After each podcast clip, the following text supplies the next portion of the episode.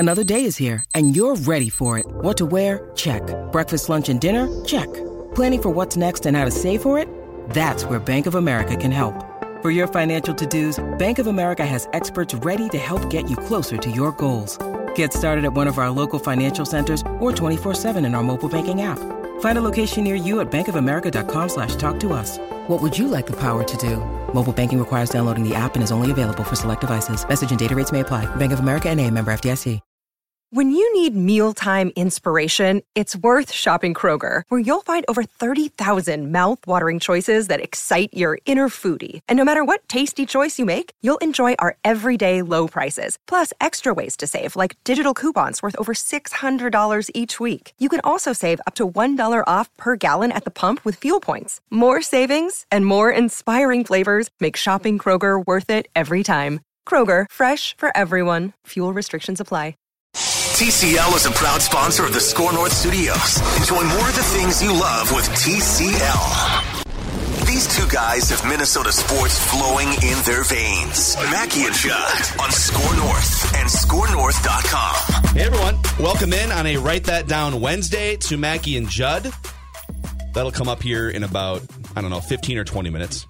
Pretty much whenever we want it to come up. That's the great thing about the new Mackie and Judd world. Space to explore. Yeah, 3 hours, 2 hours, half hour, whenever we want. 5 minutes? I don't know. We haven't done that. Fact, let's do Write That Down right now. Okay, right. Here's a comment session. Judd got them all wrong. Boom. Okay, here we go. So thank you for listening and downloading Mackie and Judd the podcast. A couple things before we dive into something based on a phone call I had with my dad last night. If you give us a 5-star rating and a positive review on Apple or wherever you listen to the podcast, it helps us spread the word about our show. It helps us spread the word about our advertisers. And so a lot of people have asked us in the last couple of weeks, hey, with all the changes at Score North, what's the best thing I can do to help you? And sticking with us is the number one thing. Wherever you listen, we appreciate you. Even if you're listening to the Score North Now Hour on AM 1500 in the Twin Cities from 5 to 6 o'clock. We appreciate that. But the best things you can do beyond just consuming our product and listening are giving us a 5-star review on Apple or wherever you listen. And also subscribing to and listening to our Vikings-centric podcast, Purple Daily, where we're pumping out additional Vikings-only content in podcast form and on our YouTube channel, youtube.com/ScoreNorth. Where we've already had like 500 plus new subscribers in the last week or so. We appreciate you all. Thank you so much. And we are interacting in the comment section. So if you want to rip us, if you want to tell us we're idiots, that's a great place to do so. So we appreciate wherever you're consuming us. Thank you very much. So, gentlemen, last night I was flipping around, and you guys flip around and just see every night there's like 7 old sporting events on, from like here's an old Timberwolves game to... You know, they might be running, any number of old hockey games on NHL Network or whatever. MLB gets some stuff. Oh, that's great. Yeah. I love it. So last night I noticed we had game 1 or game 2 of the 87 World Series, the Twins and the ALCS. It was an ALCS game in 87 between the Tigers and the Twins. Oh, really? I did not see that. Gaetti with a home run or 2 in that game. I didn't stick with that one. I'd like to go back. I have not really watched any of those ALCS games from 1987 that people talk about. But I stumbled on MLB Network and saw Game 5 of the 1956 World Series, otherwise known as Don Larsen's perfect game. That's right. The Yankees against the Brooklyn Dodgers. Because Tuesday, if I'm not mistaken, was Yogi Berra's birthday, correct? So I think they showed he was part of the Yogi Berra related content all day. So yeah, it was probably from 10 or 15 years ago, and it was Bob Costas sitting down with Yogi Berra talking about the game and nice. And so that game was from 1956.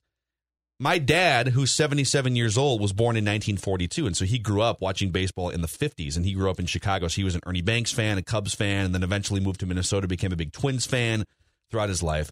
And so he's 77 years old, and he's hanging out down in Phoenix, Arizona, and probably about to go to bed at 6 or 7 o'clock his time out there, and I just felt compelled to pick up the phone because I knew that was one of his favorite games of all time. Mm-hmm. He always, when I was a kid, used to talk about the Don Larsen perfect game, and then one of his other favorite pitchers was the opposing pitcher for the Dodgers in that game, 39-year-old Sal the Barber Maglie. Oh, yeah. The Barber was great. They called him the Barber, Declan, because he'd give you a little close shave up and in with that fastball. It sounds like a WWF superstar. Yeah. And he looked like one, too. He had kind of the 5 o'clock looking dude, Sal Maglie was. That dude was born in the 19-teens and came up through, I think he fought in World War II, maybe even in the Korean War, and then his career really got started when he was like 34 because of all the wars in the 40s. So guess what? Opposing players didn't scare the Barber. Not the Barber, no. You weren't going to bleep with the Barber.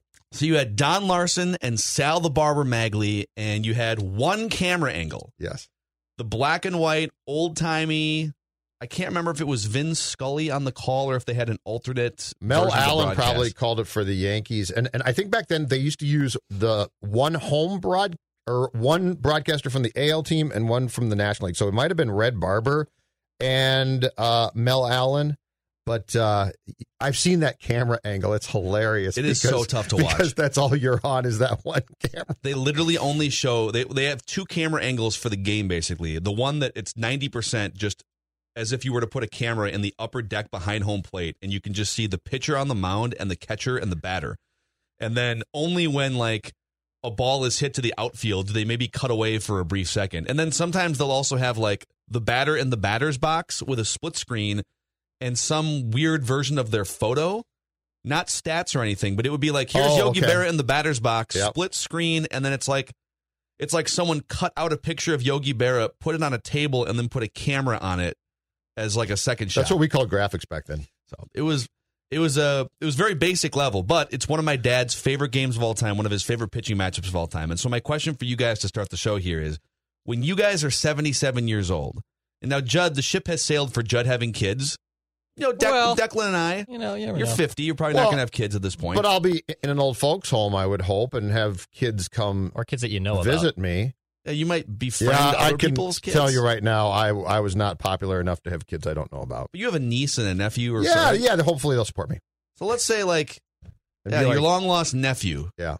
Who would you want when you're 77 years old and, you're enjoying a nice Tuesday night and there's old-timey baseball games, football games, basketball games on? When you're 77 years old, what games do you hope a random kid calls you to say, hey, Judd, can you hear me? It's 77. Judd! I'd probably say, who the hell is this? And just hang up on him. What games would you want to hear about on the other end of that phone call? Oh, boy. So if I'm 77 years old, which is, 10 years from now?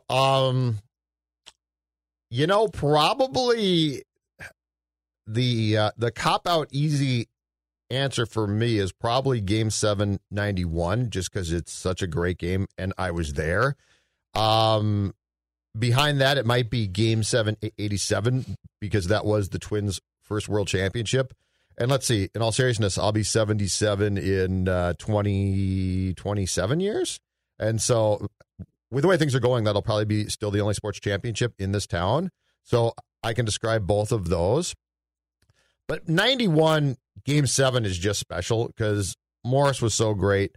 And I think that there is a case to be made, and this can be debated, but I think there is a legitimate case to be made that is the greatest Game 7 in World Series history. Yeah. Because the fifth game where he willed the ball fair at Fenway is Game 6 in 75. Mm-hmm.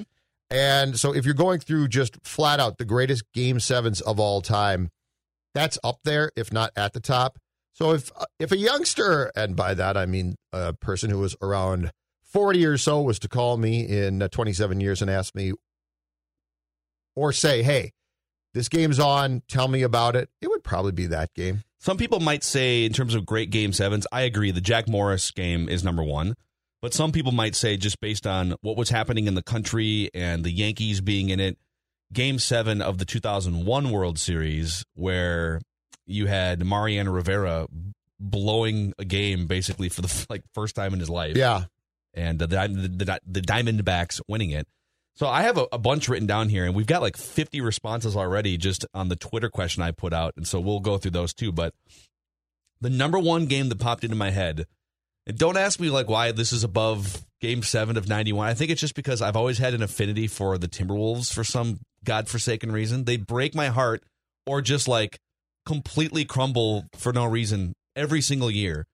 But the peak moment in Timberwolves history was Kevin Garnett's Game 7 against the Sacramento Kings. TNT. Doug Collins was on the call. I think it was Kevin Harlan and Doug Collins on the call. And KG just goes bonkers in that game and pushes the Timberwolves past the Kings into the Western Conference Finals. And I've only seen that game on TV like 2 or 3 times. They ran it like a month ago on either Fox Sports North or NBA TV. And I'm just instantly in every time I see old school peak Timberwolves, like KG Marbury stuff. I'm in on those. And then the other one that came to mind too, it's a non-Minnesota sports one, but I remember exactly where I was on this day. The Cubs were always my secondary favorite team. 1998, Kerry Wood strikes out 20 Astros hitters on WGN and throws the most ridiculous 12-6 breaking ball 100 times in that game. Like that, no one has thrown a breaking ball like that in my lifetime. And there's a reason why his arm fell off like 2 years later. Do you know who did at one time? Blyleven. Yeah.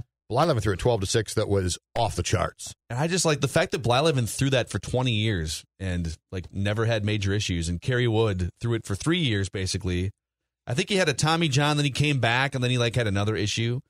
But I remember I was coming home from 7th or 8th grade. I sat down and the game was already, because I was coming home after like after school activities. Those games always started at 1:20 Central Time on WGN. Yep.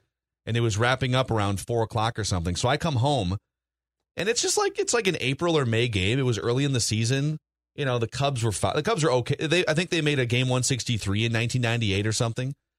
And I just remember turning the game on, and Chip Carey was the play-by-play guy. Steve Stone was the color commentator. Kerry Wood's on the mound.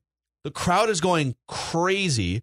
Chip Carey is like all hopped up, ready to call the pitch, and Kerry Wood throws a big breaking ball, and some Astros hitter swings and misses like he's never. That was strikeout 20.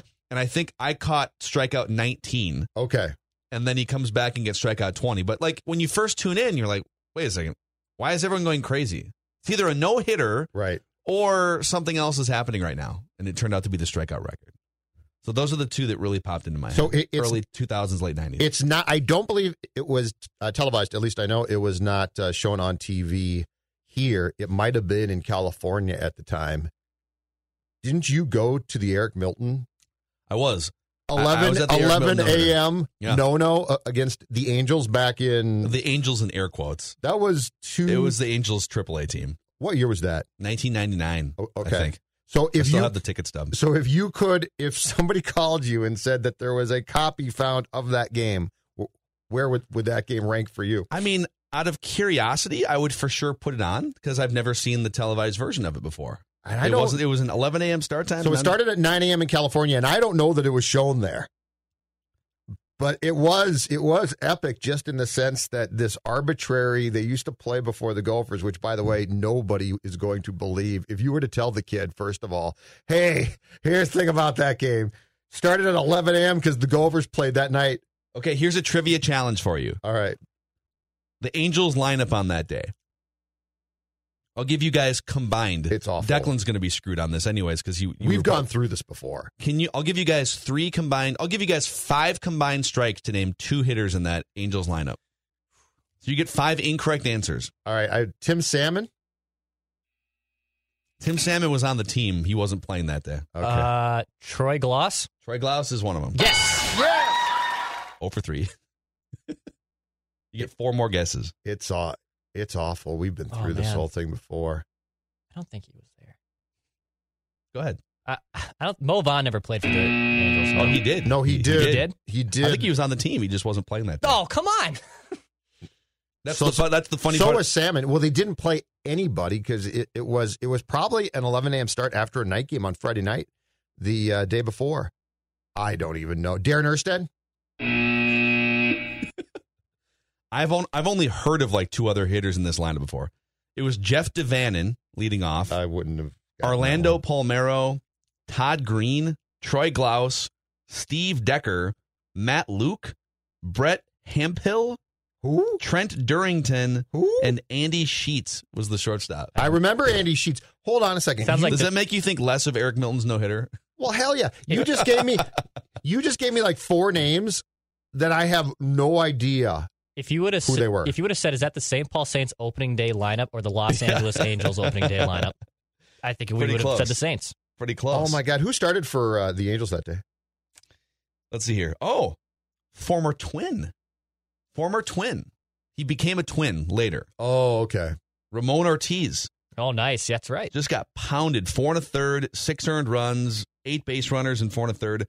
All right, the Twins lineup in that game was Jacques Jones, Dennis Hocking in the lineup card, Matt Lawton, Terry Steinbach, Todd Walker, Corey Koski, Torrey Hunter, Doug Minkiewicz, and Cletus Davidson. Cletus Davidson? It's like a Simpsons character. I Cletus. Vaguely the Twins had a player named Cletus Davidson. He drove in a run in that game. So that was 1999. Torrey, that was at the time that he was going up and down, right? Yeah, he was mostly he got sent down in during the course of that season. Probably Koski, Minkiewicz. Before that. These guys, it was half the lineup was Jacques Jones. Half the lineup was the lineup that would make up the Twins' resurgence. Are you more or less likely, if given the opportunity, to watch it now, having looked at the boxcar? Out of pure curiosity, I would hope that my kid, when I'm 77 years old, calls me and says, hey, they found the stadium view version of this game. Hey, that might be what they have to find. The Metrodome vision version of that game. By the way, vision. Eric Milton struck out 13 batters in that game over 9 innings. So. And the umpires were Tim Welke, Tim Cheetah, Terry Kraft, and Jim Joyce. Nice. Jim Joyce. So I actually raced down to the Dome during, it must have been, I lived in Eden Prairie at the time, and it must have been around the 6th or 7th. I woke up and turned the game on the radio and heard that he had a no-no going. So I raced down to the Dome to help Lavelle, I think, do a sidebar. Wow. And Lavelle in 1999. And I think Judd in 1999. And I think I talked to post-game, I talked to like a couple of Twins players, but I also think I got into the umpire's room and talked to who was behind the plate? Welke? Welke was behind the plate. I think I talked to him as well. Tim Cheetah is from Minnesota. Yeah, he's an awesome dude. Yeah. He's been on the show a few times telling stories. Attendance for that game was 11,222. I call BS. They sold that many tickets. I can confirm 2 in attendance, my father and myself. They sold that many tickets, but I call. And the saddest thing is the hitting coach for the then California Angels back at that time, Rodney Klein Carew. Wow. Can you imagine Rodney? Resign, Rodney. Can you imagine Rodney having to look at that? Poor guy. One of the greatest hitters in baseball history having to look at that lineup card. Oh, man. Amazing. Declan, what's on your list? Yeah. You're 77-year-old Declan in 50-plus years. So, obviously, Minneapolis Miracle's like the cop-out. I feel like, obviously, we'll be talking about that for generations. But for me, and just in terms of, like, thinking about prominent sports moments that I watched with my dad that actually weren't Minnesota sports moments. You mentioned the 2001 World Series. That was the first World Series I remember watching. We had a little 9-inch Magnavox with a 200-foot extension cord we ran from the backyard into the fire pit from outside. Byung-Hyun Kim wasn't even immune to his home runs coming through a 9-inch Magnavox in that series. He was not. Another one that comes to mind, too, was 2003 ALCS when the Aaron Boone walk-off. Wow. I remember watching that, and these were more just poignant moments with my dad. I remember swinging a wiffle ball bat in the basement, and it was late. I think it wasn't a school night. I think that might have been a Saturday night, but I remember being able to stay up late. And I remember, swinging a baseball bat. It's the bottom of the 12th or whatever, and I, looked at my dad, and I just said, Dad, when do you think this game's going to end? And he goes, I think it's going to end right here. And the pitch was thrown to Aaron Boone, and it was a bomb. It was one of those, freaky moments where, you think your parents are superheroes and know everything. And I just remember being well, that was the freakiest thing I've ever seen. Are you sure he didn't tape the game and screw with you? No, I don't think so. Well, that would be something he would do, but I knew all this was live. Aaron Bleepin' Boone. And then the third one was when Barry Bonds broke the home run record. And my dad was pretty sick by then, but he had these medications that made him his sleep schedule was wacky. He almost killed a mailman one time. It was a paper boy. It was a whole another story. It's a whole deal. But he couldn't sleep during the night, and I think Bonds broke the record at 12 or 1 o'clock because ESPN had it on. So it's late. My brother and I are up, and this was summertime, but my dad would usually send us to bed if we were up past 1 or 2 a.m. like a normal parent. And he comes down, and my brother and I are ready to crap, we're about to be told to go upstairs. And he just looks at the TV, and he goes, did he do it? And my brother oh, yeah, he broke the record. And he stands back up, and he just goes, effing cheater, and then walks back upstairs. And that was it. It was one of the coolest moments. Again, one of those freaky dad moments of man, that was goosebumps. He didn't tell us to go to bed or anything. Good for him. On my list of things that I would be curious to watch when I'm 77 years old and my kid calls me, peak Barry Bonds, steroids or not, like peak Barry Bonds, peak Mark McGwire, peak Sammy Sosa are all so compelling to watch. And even though now you know it's all sort of like they were all taking Flintstones vitamins that were not part of the list, I would love to go back and just watch like what's Sammy Sosa's peak game from 1999 or something, 1998. But the problem, to Declan's dad's point at the time, the problem was by the time that Bonds broke that, you were so done with Bonds, or I was. So the summer of 98, it's still one of the greatest, and I've always contended baseball would never take that back because it was so much fun, and it actually got a lot of fans who had become alienated by the strike in 94 back. So that was a great summer. But like when you go back to it, by the time Bonds broke Aaron's record, you were just like, I'm so sick of this guy. And it was actually sort of sad because it went from this, man, summer of 98 was great, and McGwire was great, and Sosa was great, and Bonds was good, to, oh, you got to be kidding me. I'm going through just the Twitter mentions on this question, too. You know, what if you're 77, you're old, your son or your daughter calls you and says, hey, this game's on TV right now. You got to check it out from when you were in your prime. A lot of people saying Minneapolis Miracle. He steps into it, passes.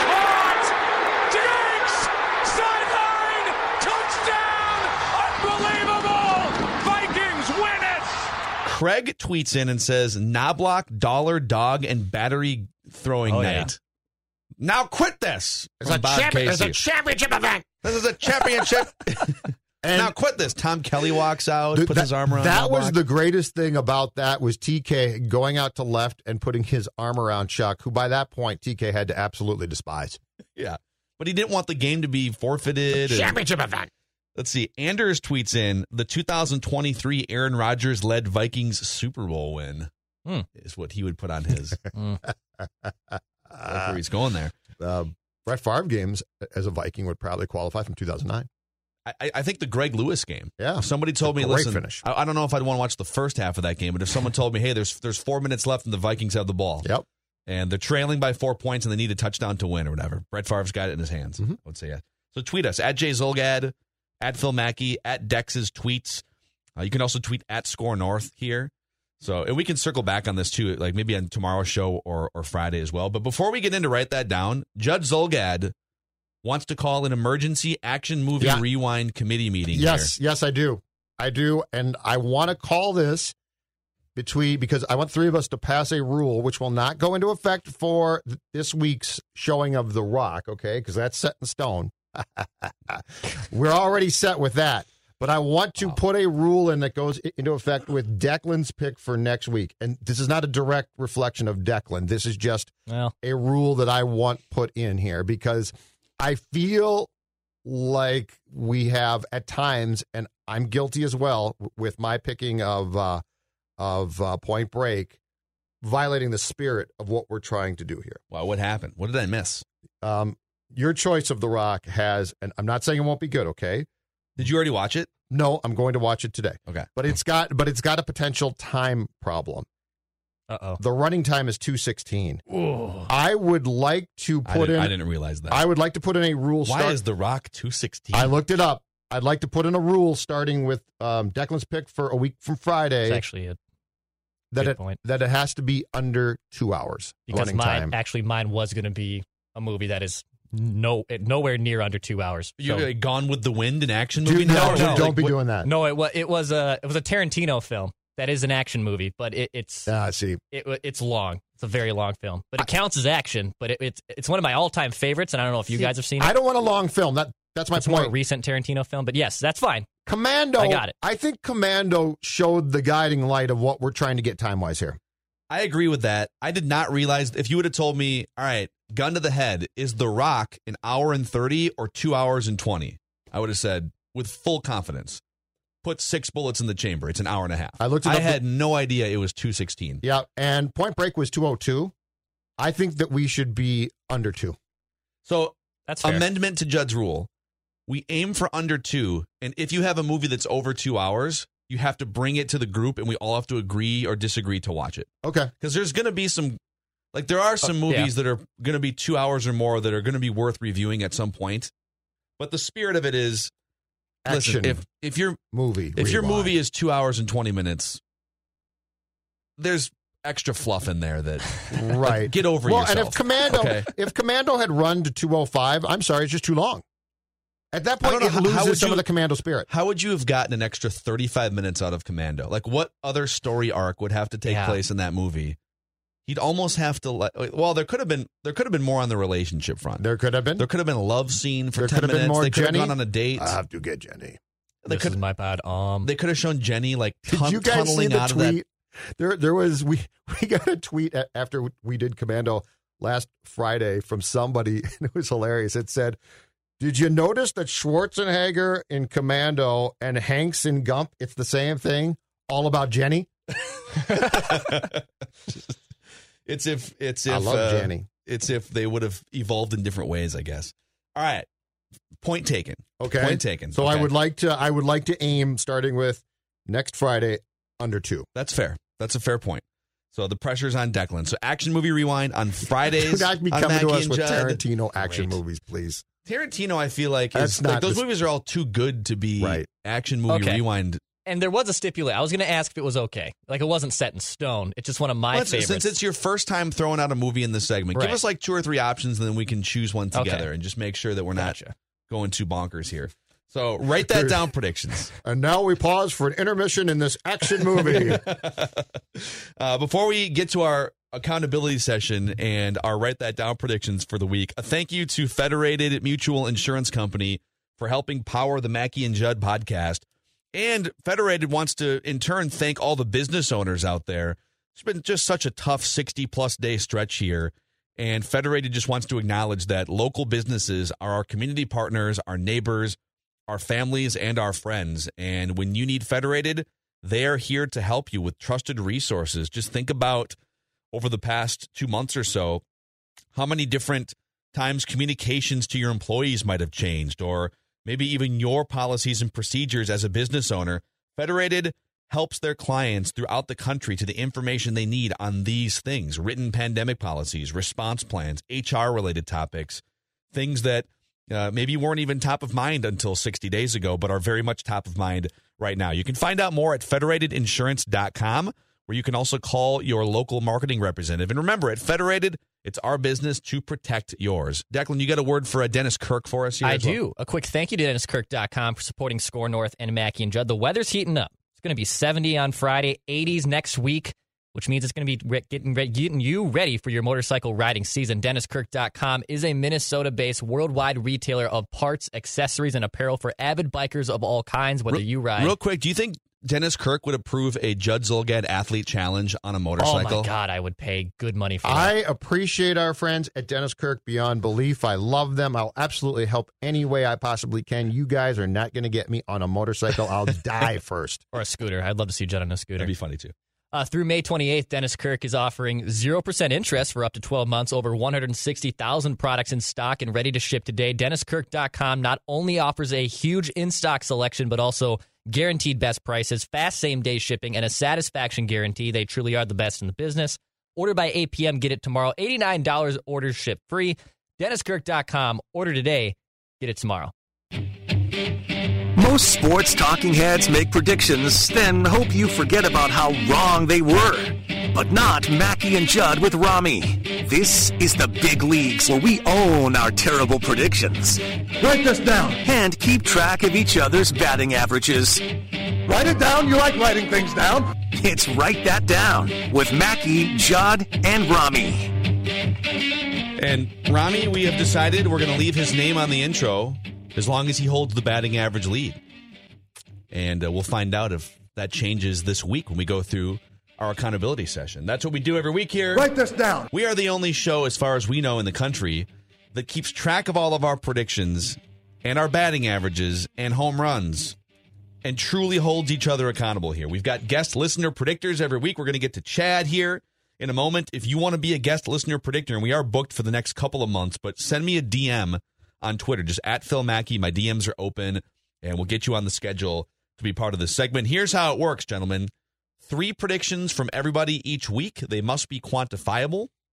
Ideally, they have end dates, so they don't just sit on the board forever. Yeah. We keep track of batting averages and home runs, and listeners, as I said, can participate by sending me a DM on Twitter, at Phil Mackey. Are you guys ready for this? Declan, you took your first swings last week. Yeah. Get used to it, Declan. That's sort of how things go. Don't worry about it. It's, well, you're not the only one. Let's start with Declan. Okay. Let's start with Declan. Pretty bad. Declan, you said the Vikings would be scheduled to play the Tampa Bay Buccaneers in week one. Swing and a miss. 3 months off on that one. Whoa, it took a shot at you. Yeah, I didn't see that. I did. That was a low blow. You also said the Vikings will have at least three primetime games scheduled, and one game will be flexed in by the time Week 17 rolls around. Declan fell victim to semantics here. Yeah, I did. Because the Vikings technically do have only two primetime games scheduled. The Christmas game, if it was an ordinary Thursday night game, which is the spirit of that game, the Vikings don't play a Thursday night game. They play a Friday afternoon game on Christmas. We call that a premium game in the National Football League, not a primetime game. So three premium games would have been the correct word. Yes. Verbiage there. Okay. Yeah. And just for clarification, we did look up the definition of the primetime TV bracket, and it starts at 7 p.m. Central Time. And therefore, this game starts 4 hours before the primetime window. I saw at least one, if not two, people on Twitter actually taking Declan's side, defending him, and saying that we were wrong not to give him the point, but we just can't do it. Listen, if we give you the point on this one, then Karl-Anthony Towns is the man. We open up a whole Pandora's box. Right? No, I'll own it. Okay. I didn't hit a lot of baseballs in real life, so that's fine. You're handling this a lot better than either Rami or Jonathan would have. I want them and you to know that. Appreciate those guys. Those guys would have walked out of the studio by now. Yeah, so I'm not surprised. All right, Judd Zulgad, you said the Vikings will open the season against the Carolina Panthers. It was a great idea. It would have been fun. Teddy versus his old team. Yeah, but no.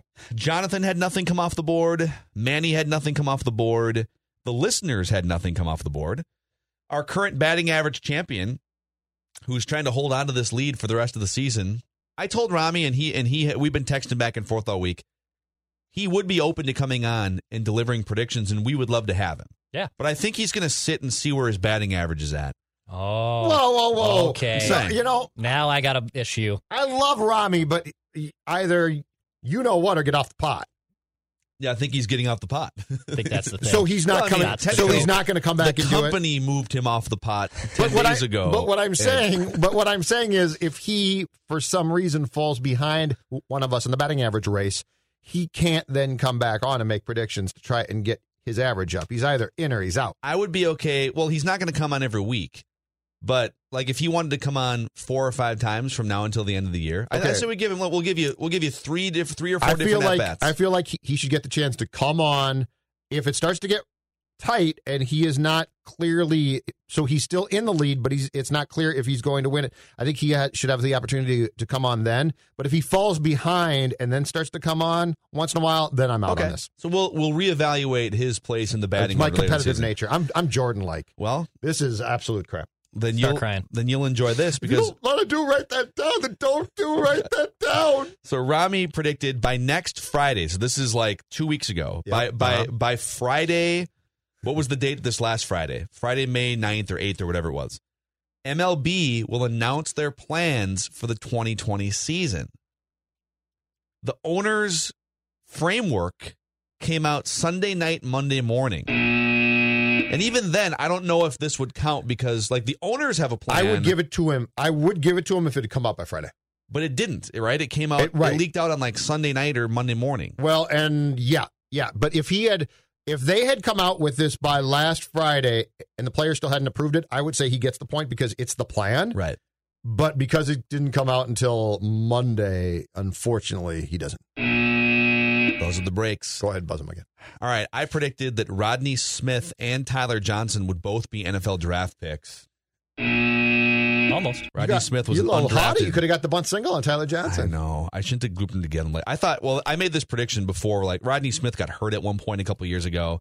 But Rodney Smith was an undrafted free agent signing by Carolina. Okay. And I need a ruling on this next one. Mm-hmm. And my guess is we have to wait on this one. I predicted at some point during their schedule, the Vikings will play 3 consecutive Super Bowl winning quarterbacks. Yep.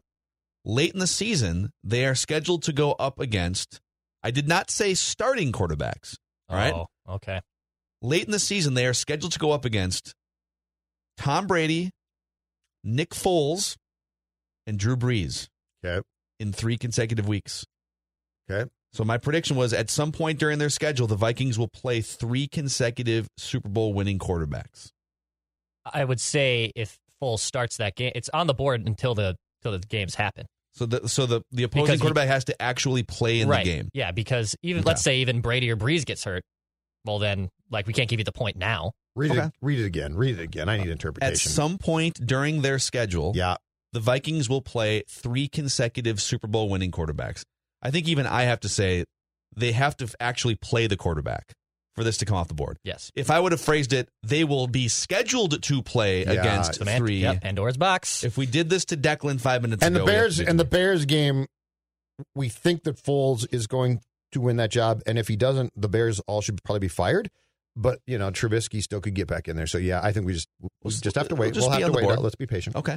It's likely that Nick Foles will be the quarterback by that point, and that is my competitive spirit won't allow you to give the point. Okay. So the current batting averages and home runs are Rami Makhlouf still at the top of this list with a 405 average, 1 home run. Yep. Judd Zolgad at 378 with 1 home run. I'm feeling good. Jonathan Harrison, last year's batting champion, at 250 with 2 home runs.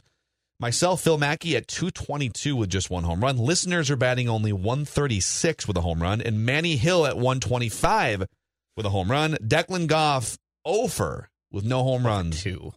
0-fer on the season. He just started. No hits on the season. Why is he taking this out on you? Yeah, I'm not shocked. So, all right. Behind right away. You guys ready to make some predictions? Write this down. Let's do it.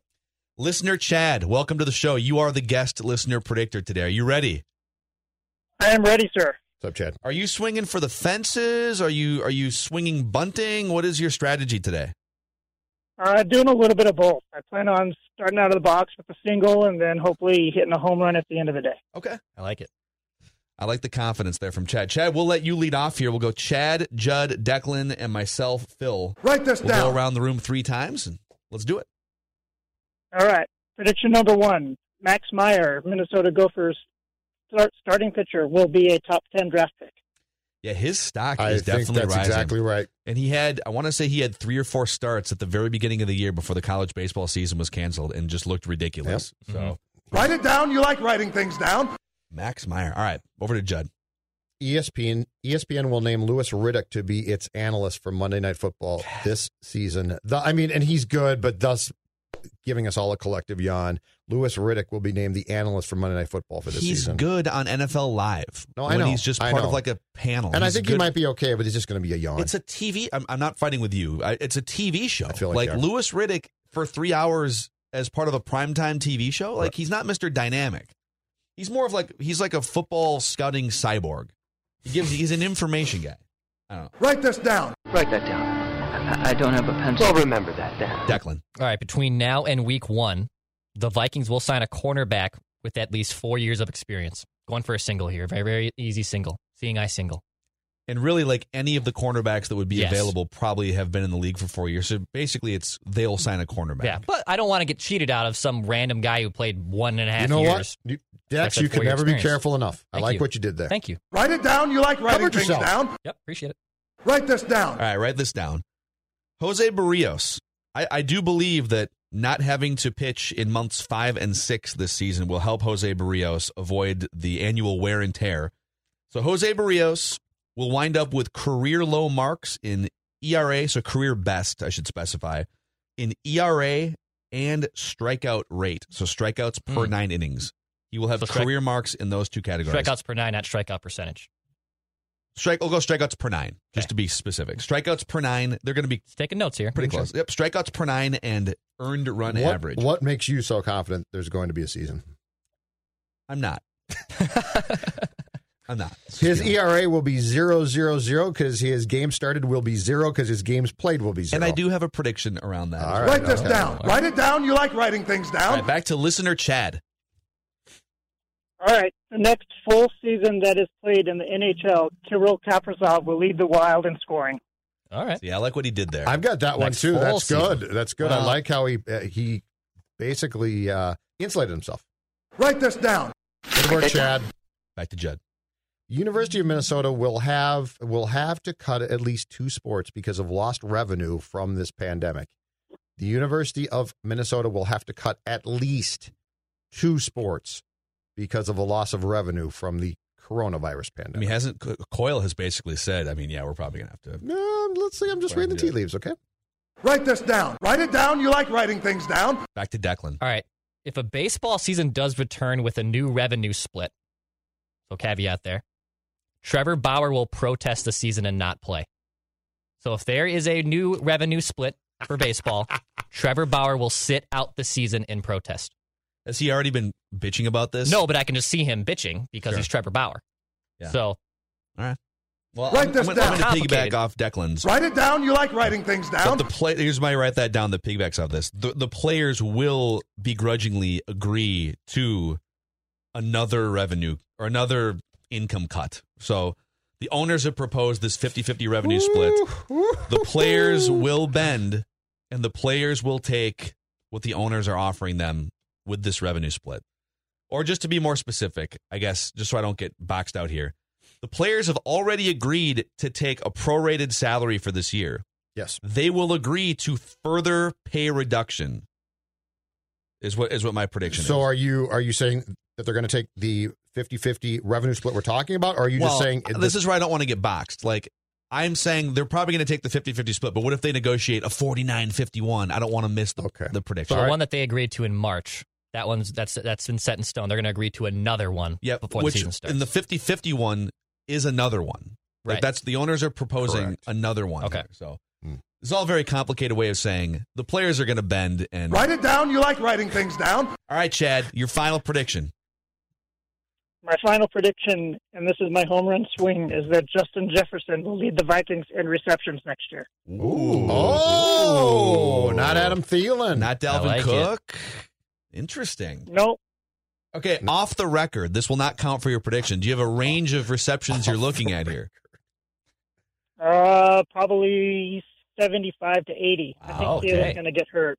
NFC Offensive Rookie of the Year. Is that what we're talking about? That could be the case. Write it down. You like writing things down. Nice work. Nice. Chad, nice job on your predictions here. Any final words for the massive Mackie and Judd audience here? Now that you have this platform, anyone you'd like to thank in your life that got you to this point? I just want to say that the events of the last couple of weeks for you guys has been unfortunate, and I feel like I lost a part of my family with the loss of all the guys that got let go, and I hope today will land on their feet soon. We do, too. We miss all those guys. Very nice, Chad, we appreciate you sticking with us, man. Thank you so much. Thanks, Chad. You're welcome. Thanks for having me. All right, that's listener Chad, guest predictor. Oh, God, smoky in here. I'm okay. Might need a little pause here. Okay. Write it down. You like writing things down. We can take half hour off if we want. All right, your final prediction, Judd. All right, so I just gave you two predictions that are going to have to come either to fruition or be false fairly soon. This one's going to be a little bit down the road, but I think it's worth it. At least one NHL team will move within the next 2 years. Oh, wow. The economic instability here, the Florida Panthers, the Arizona Coyotes, Minnesota Wild. The Minnesota Wild. Somebody is not going to be able to sustain a franchise, especially with all that's gone on because of coronavirus in their city. So at least one team in the National Hockey League will move within the next 2 years. Write this down. Write that down. I don't have a pencil. I'll remember that down. Declan? All right, this one's really fun. I like this one a lot. At some point during the 2020 regular season or in the playoffs, Judd will either on this show, Purple Daily, his written content, or any social media platform will declare that Kirk Cousins can lead the Vikings to a Super Bowl. Ooh. Oh, I'm not that crazy. Ooh. This is also one you could probably bait him into. Yes. It's tougher now that he knows the prediction. I almost was going to ask him to leave the room. Well, but it's fine. I have a Judd prediction for my third, and I would prefer he leaves the room so that I have an advantage here. Okay, hold on. I'm going to get more coffee then. All right. Yeah, I don't see myself doing that on Cousins. So when the Vikings are 12-0 and they kick Tom Brady's ass, you're not gonna. Oh, I will. I could declare that they can win one without ever saying that I have faith in Kirk. Okay. Judd's gonna have this in his mind for every Kirk Cousins conversation, which we are gonna have one today on Purple Daily. Cheap plug. Hold on. All right. Leave it. Make sure he's gone. Write this down. Right. Write it down. You like writing things down. Door. I don't trust this all again. All right. Door's closed. All right. Write this down. Okay. It's Judd's turn next week, I believe, to choose an action movie for us. It's your turn this week, and then Judd next week will choose another action movie for Action Movie Rewind on Fridays. Write this down. He will choose either a Rambo movie or Roadhouse with Patrick Swayze. So Judd, for his next choice in Action Movie Rewind, will choose either a Rambo movie or Roadhouse with Patrick Swayze. Okay. All right? There it is. Write that down here on Mackie and Judd. Write this down. Write it down. You like writing things down. Rami Makhlouf still leading the batting average race, even though he's not an official part of the show anymore. He's with us in spirit, batting .405. Judd Zulgat, 378. John Harrison, 250. Mackie, 222. Listeners, 136. Manny, 125. Declan, 0-4. We wrap with Roycey in just a second after we thank Luther Brookdale Toyota, 694 Brooklyn Boulevard. And, you know, they just want you to know that they're taking every precaution possible to make sure that you, the customer, and their team members are both safe, and they're still open. They're open for business, and if you're interested in getting into one of these brand new 2020 Camrys, RAV4s, Tacomas, they've got, first of all, great deals on those vehicles, 0% financing, and also 90 days deferred payment on both new and used vehicles on the lot. But you can actually schedule a test drive where they will bring the vehicle to you. You don't have to, don't even worry about going into a showroom, being around people. If you've been in isolation for a couple months, but you're still interested in getting into a new car, they will bring you a car to test drive. They also have a no-contact system set up at their facility if you need service on your vehicle.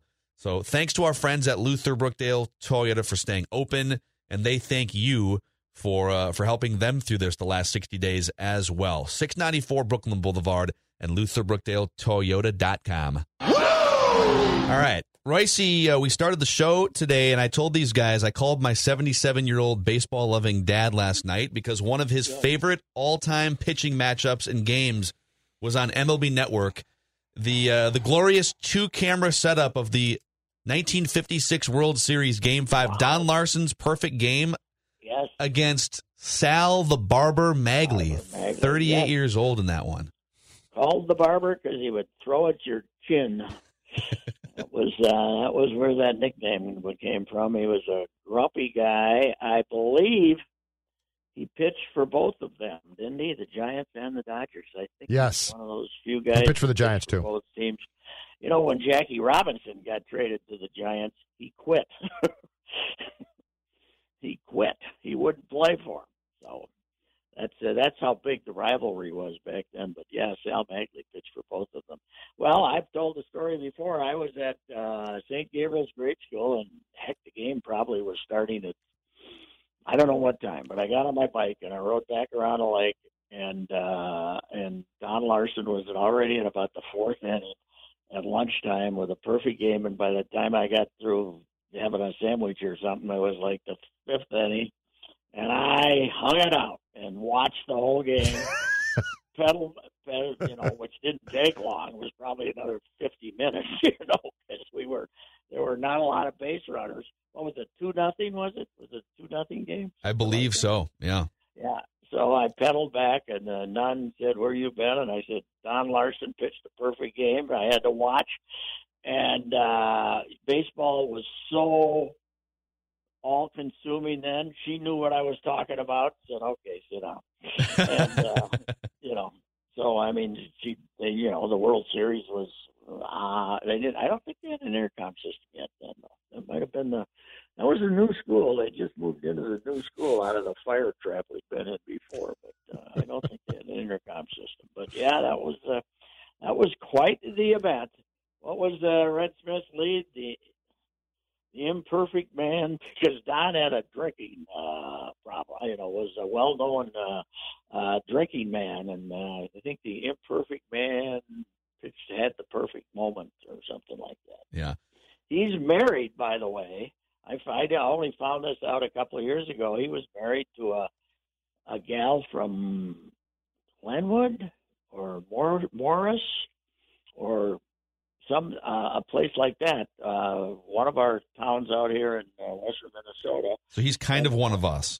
Yeah, he is. And the wedding was like Tom Brady.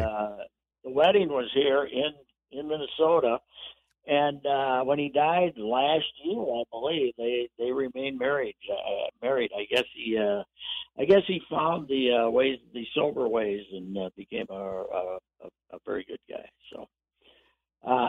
They'd gotten him, I believe, in a trade with the Baltimore Orioles. They got both him and Bob Turley, two hard-thrown. In fact, how about this for buying low on somebody? So Don Larsen, it was his second year in the big leagues, was his year with the Baltimore Orioles. He went 3-21 that season with Baltimore. The Yankees bought low on him, and then he became one of the better pitchers in baseball for the next 5 years. And the reason I think they got him as the throw-in for Bullet Bob Turley, who was the hardest thrower in that era. They got him in that trade too, I believe. Now, meanwhile, I think they got Don Larsen, and Bob Turley in the same trade in 1955. Then where are my keys? That's the question. They're on the floor in the kitchen below the... Yes. I was looking for... I had to get mashed up to go to Costco last week. And because you had to go get the paper, the toilet paper and paper towels and all that stuff. So to get, I popped my glasses up on top of my forehead, and then once I checked out, I looked at my glass case, and there weren't any glasses in there, and I spent like 5 minutes looking around for my glasses, and they were on my, sitting on top of my forehead. I've done that before.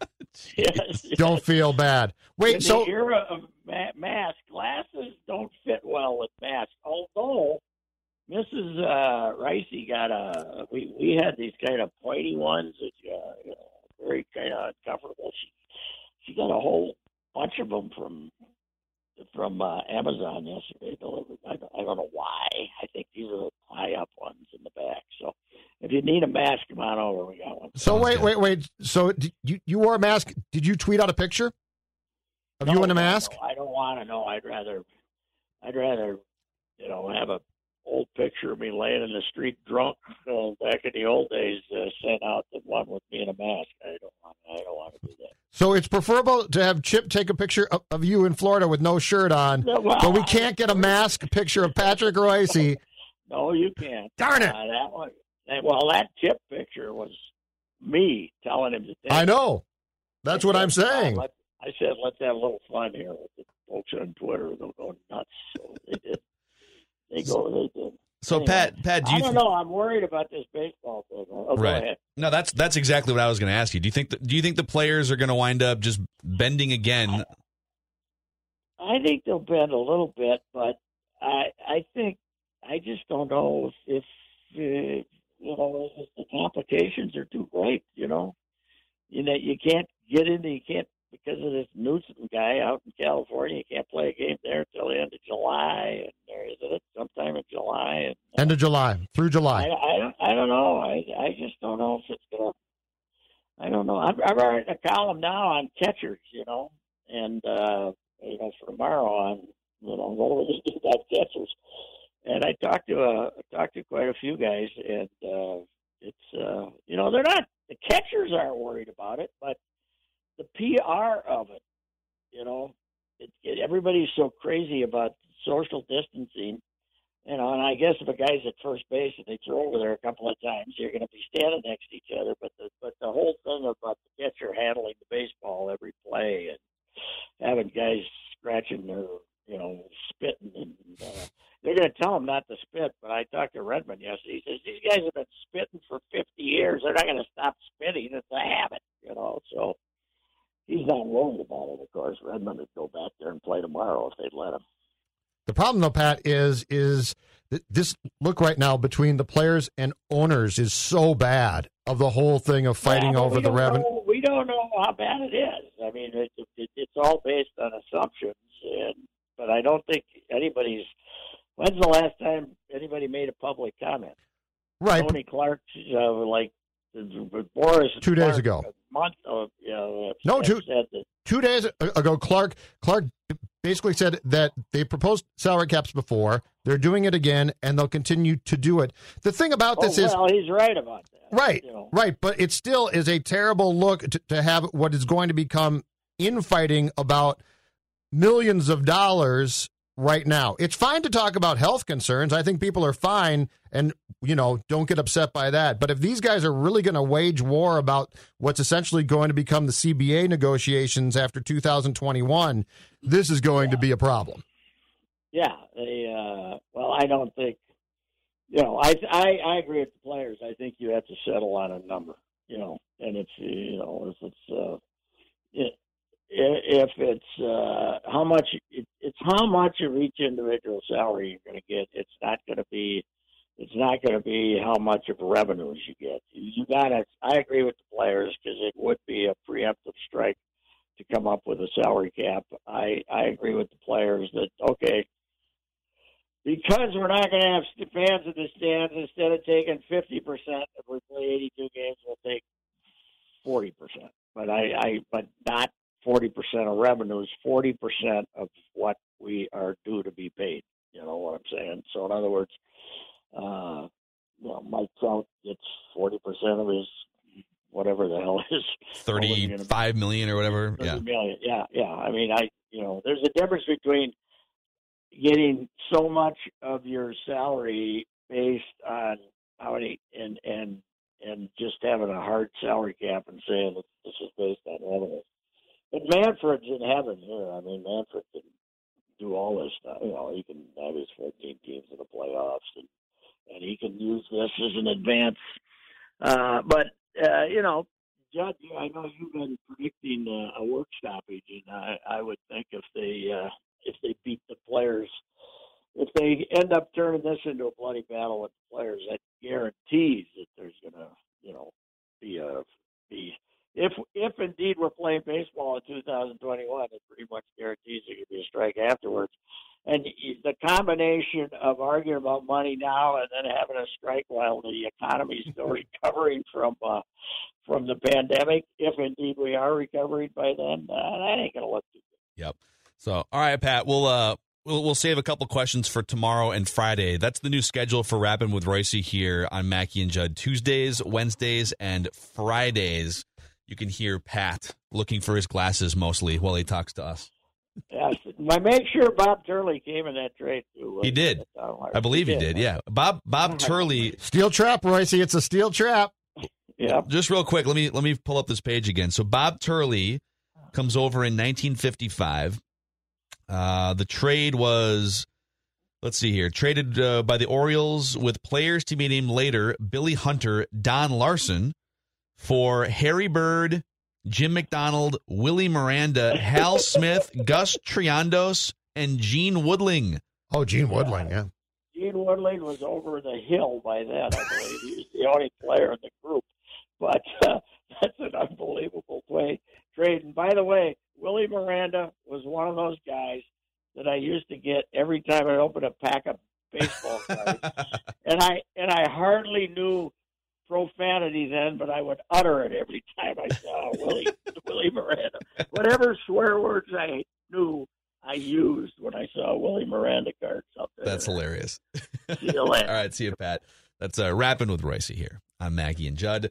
You can help us by simply listening to Mackie and Judd as often as you can, but also by giving us a 5-star rating on Apple or wherever you listen to podcasts, if you're able to give a rating on that platform. And check out our daily Vikings conversations, too, as part of Purple Daily on Apple, Spotify, and ScoreNorth.com, and also ScoreNorth YouTube, youtube.com/ScoreNorth. By the way, on who's the pitcher again? Bob Turley, Bullet Bob Turley, back in the 50s and the 60s. That's a nickname. That dude led the league in walks in the 2 years he was an all-star as well in 54, 55. I'm guessing he won a Cy Young in 1958, also leading the league in walks. I'm guessing he was just one of those dudes back in the day that just threw gas, and you either walked, struck out, or something else.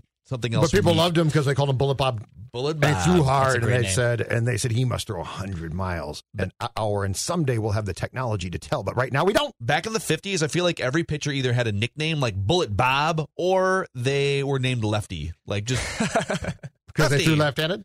Yeah. Exactly. So I came across, and I had forgotten this one, the most unlikely award winner in sports of all time, I think. 1982, I believe, National Football League, Mark Moseley, the kicker for the Washington Redskins, was the MVP. What? Google it right now. A kicker? A kicker. I was watching this too, Judd. What? I was shocked. I came across, I think I saw it on Twitter a couple days ago because it was on something. And look, I was alive. I was 12. I followed sports. And I guess I just thought, oh, he's got a big leg. But think about that. And I forget the names they listed that he beat out for MVP. I don't think it was Walter Payton. I don't think he was around. It was something about... But he... What year was it? 1982. And it was something about the fact that... few quarterbacks... How few non-quarterbacks, I should say, Mark Mosley, have won this award. And Mark Mosley, the kicker for Washington, won the award. So he made 20 of 21 field goals. He missed like 3 PATs. Kai Forbath. He was straight on. He missed 3 PATs and never even attempted a 50-yarder. And that dude won the MVP. And he was the MVP. What the hell is wrong with the media back in the 80s? Well, now too, I guess, but... That was a fake MVP? Fake Is that news. What you're telling? Fake MVP. Mark Mosley, though, man. NFL MVP, 82. Think about that. Wow, that is egregious. I can't even wrap my head around that. I know. Was it a prank vote or something? No. Are you serious? I think we were just stupid back then. Clark. As opposed to now when we're really intelligent. So quarterbacks are always the most valuable players, period. Like, unless there's some ridiculous... outlandish circumstance where Adrian Peterson runs for 2,000 yards and then then there's a conversation. Ordinarily accurately reflected. In 1982, just for fun, you had like Dan Fouts in his prime, Joe Montana in his prime.